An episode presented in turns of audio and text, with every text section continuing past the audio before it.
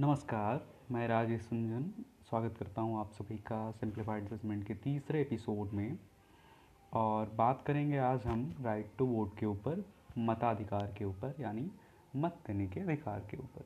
हम सभी को पता है कि 18 वर्ष से ऊपर भारत का हर एक नागरिक राज्य चुनावों में और केंद्रीय चुनावों में, यानी प्रधानमंत्री के चुनावों में और राज्य में मुख्यमंत्रियों के चुनावों में हम मताधिकार का प्रयोग कर सकते हैं।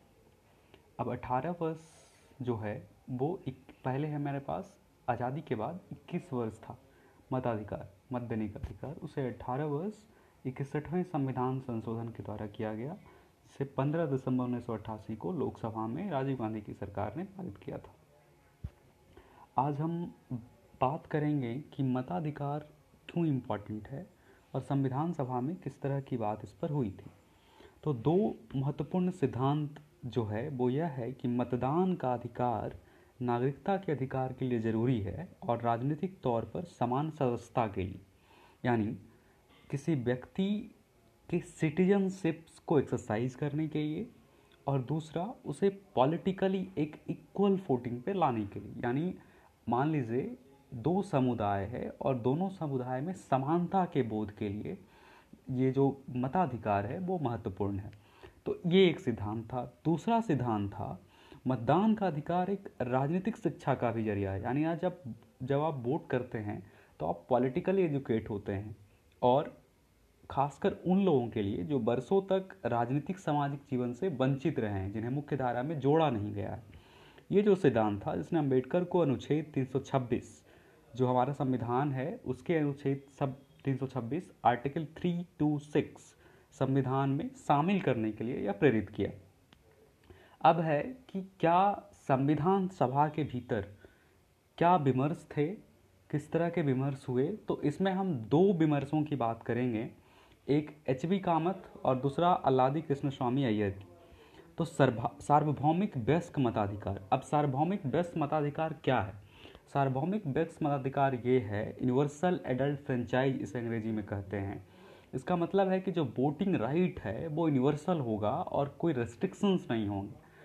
हमारे यहाँ पहले प्रॉपर्टी के आधार पर एलिटिज्म जिसे हम कहते हैं कि जो एडल्ट सिटीजन है, जिनके पास प्रॉपर्टी है, जिनके पास सर्टन क्राइटेरिया मीट करना है और वो उस क्राइटेरिया को मीट करेंगे, तभी उनको वोट देने का अधिकार होगा। इस रेस्ट्रिक्शंस को हमारे संविधान सभा ने नहीं माना। उन्हें कहा कि है हम यूनिवर्सल एडल्ट फ्रेंचाइज सार्वभौमिक प्रेस मताधिकार के अधिकार सुनिश्चित करेंगे। एच वी कामत कहते हैं संविधान सभा के भीतर कि आपको वो अधिकार जो सार्वभौमिक बस का मताधिकार है, वो भारत जैसे देश के लिए खतरनाक है। उनके दो महत्वपूर्ण तर्क ये होते हैं कि यहाँ मास स्केल पर, यानी एक बड़े स्तर पर अनपढ़ों की संख्या है इलिटरेसी है। लोग पढ़े लिखे नहीं हैं और पढ़े लिखे नहीं होने की अवस्था में जो वोट देने का अधिकार है, जो मताधिकार के प्रयोग का अधिकार है उस पर उसका सफल होना पे उन्होंने शंका ज़ाहिर किया।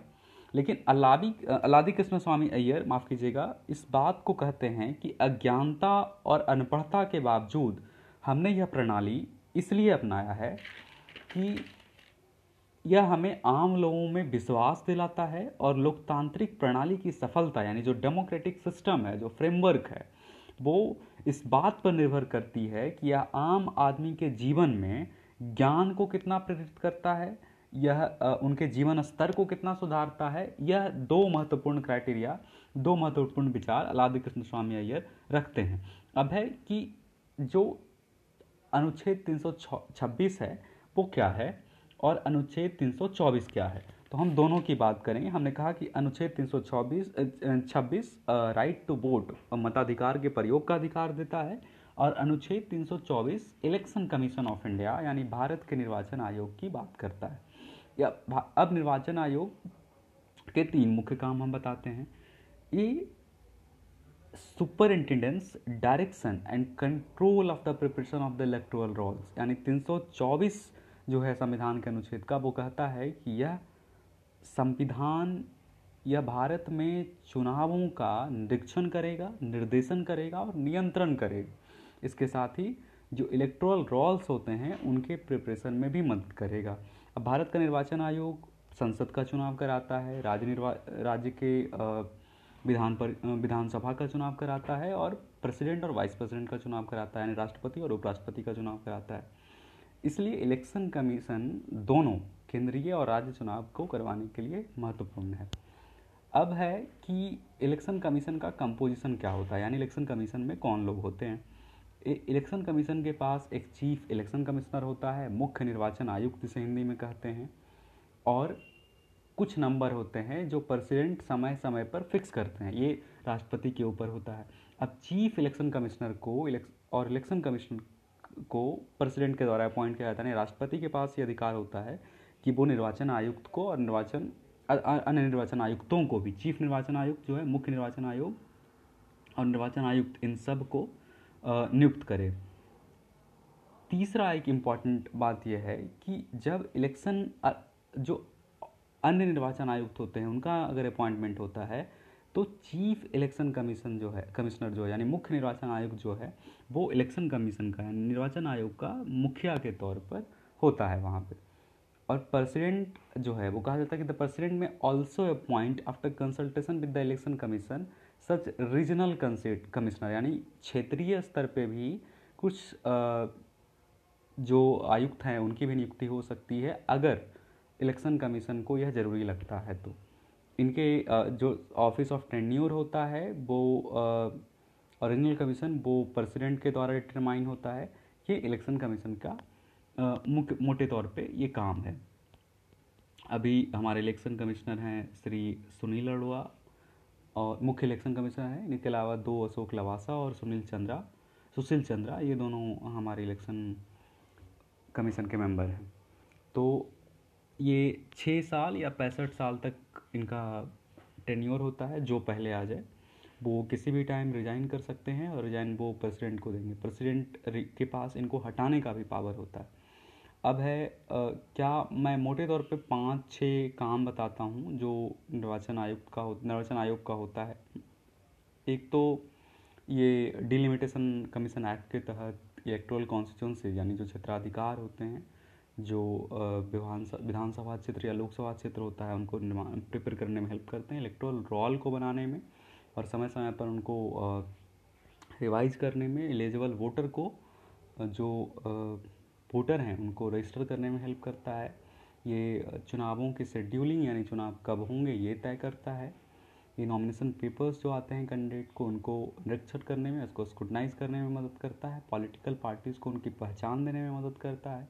उनको सिंबल देने में मदद करता है। इनका एक और काम है कि ये पार्टियों को राष्ट्रीय स्तर की पार्टियाँ या राज्य स्तर की पार्टियाँ उनके चुनाव में परफॉर्मेंस के आधार पर, उनकी उनके सफलता के आधार पर ये तय करते हैं। ये इन इलेक्ट्रोल अरेंजमेंट के डिस्प्यूट्स में ऑफिसर्स की नियुक्ति भी करते हैं।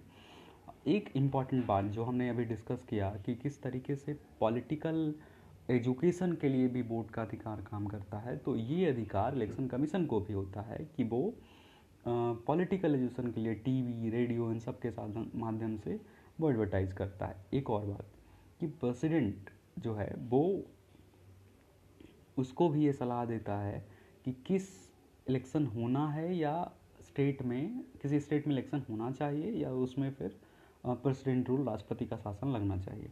एक और बात कि ये अगर किसी चुनाव में इरेगुलरिटीज़ होते हैं, अनियमितता होती है, कुछ गलत होता है तो पोल को कैंसिल करने का, यानी चुनाव को कैंसिल करने का भी अधिकार इन्हें होता है। ये इलेक्शन मैसनरी को सुपरवाइज भी करते हैं, कंडक्ट भी करते हैं और फ्री एंड फेयर इलेक्शन को सुनिश्चित करते हैं। तो ये था आज का छोटा सा पॉडकास्ट जिस पर हम बात कर रहे थे चुनाव आयोग पर। संविधान सभा में चुनाव आयोग की किस तरह की बहस हुई, एच पी कामत हलाद कृष्ण स्वामी अय्यर के विचार हमने जाने। अंबेडकर के दो सिद्धांत, जिन्होंने अंबेडकर को प्रेरित किया, धारा अनुच्छेद 326 को भारत के संविधान में शामिल करने के लिए, अनुच्छेद 324 को जाना। 324 जो इलेक्शन कमीशन की बात करता है 326 जो ये बात करता है कि भारत में किस तरीके से वोट का अधिकार होगा। तो अगले एपिसोड की कोई टॉपिक हो तो आप हमें बताइए।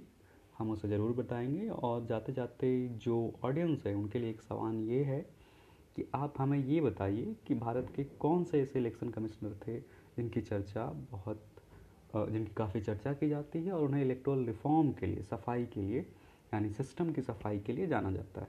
तो आप सुन रहे थे जजमेंट सिंप्लीफाइड और मैं बात कर रहा था राइट टू वोट के ऊपर।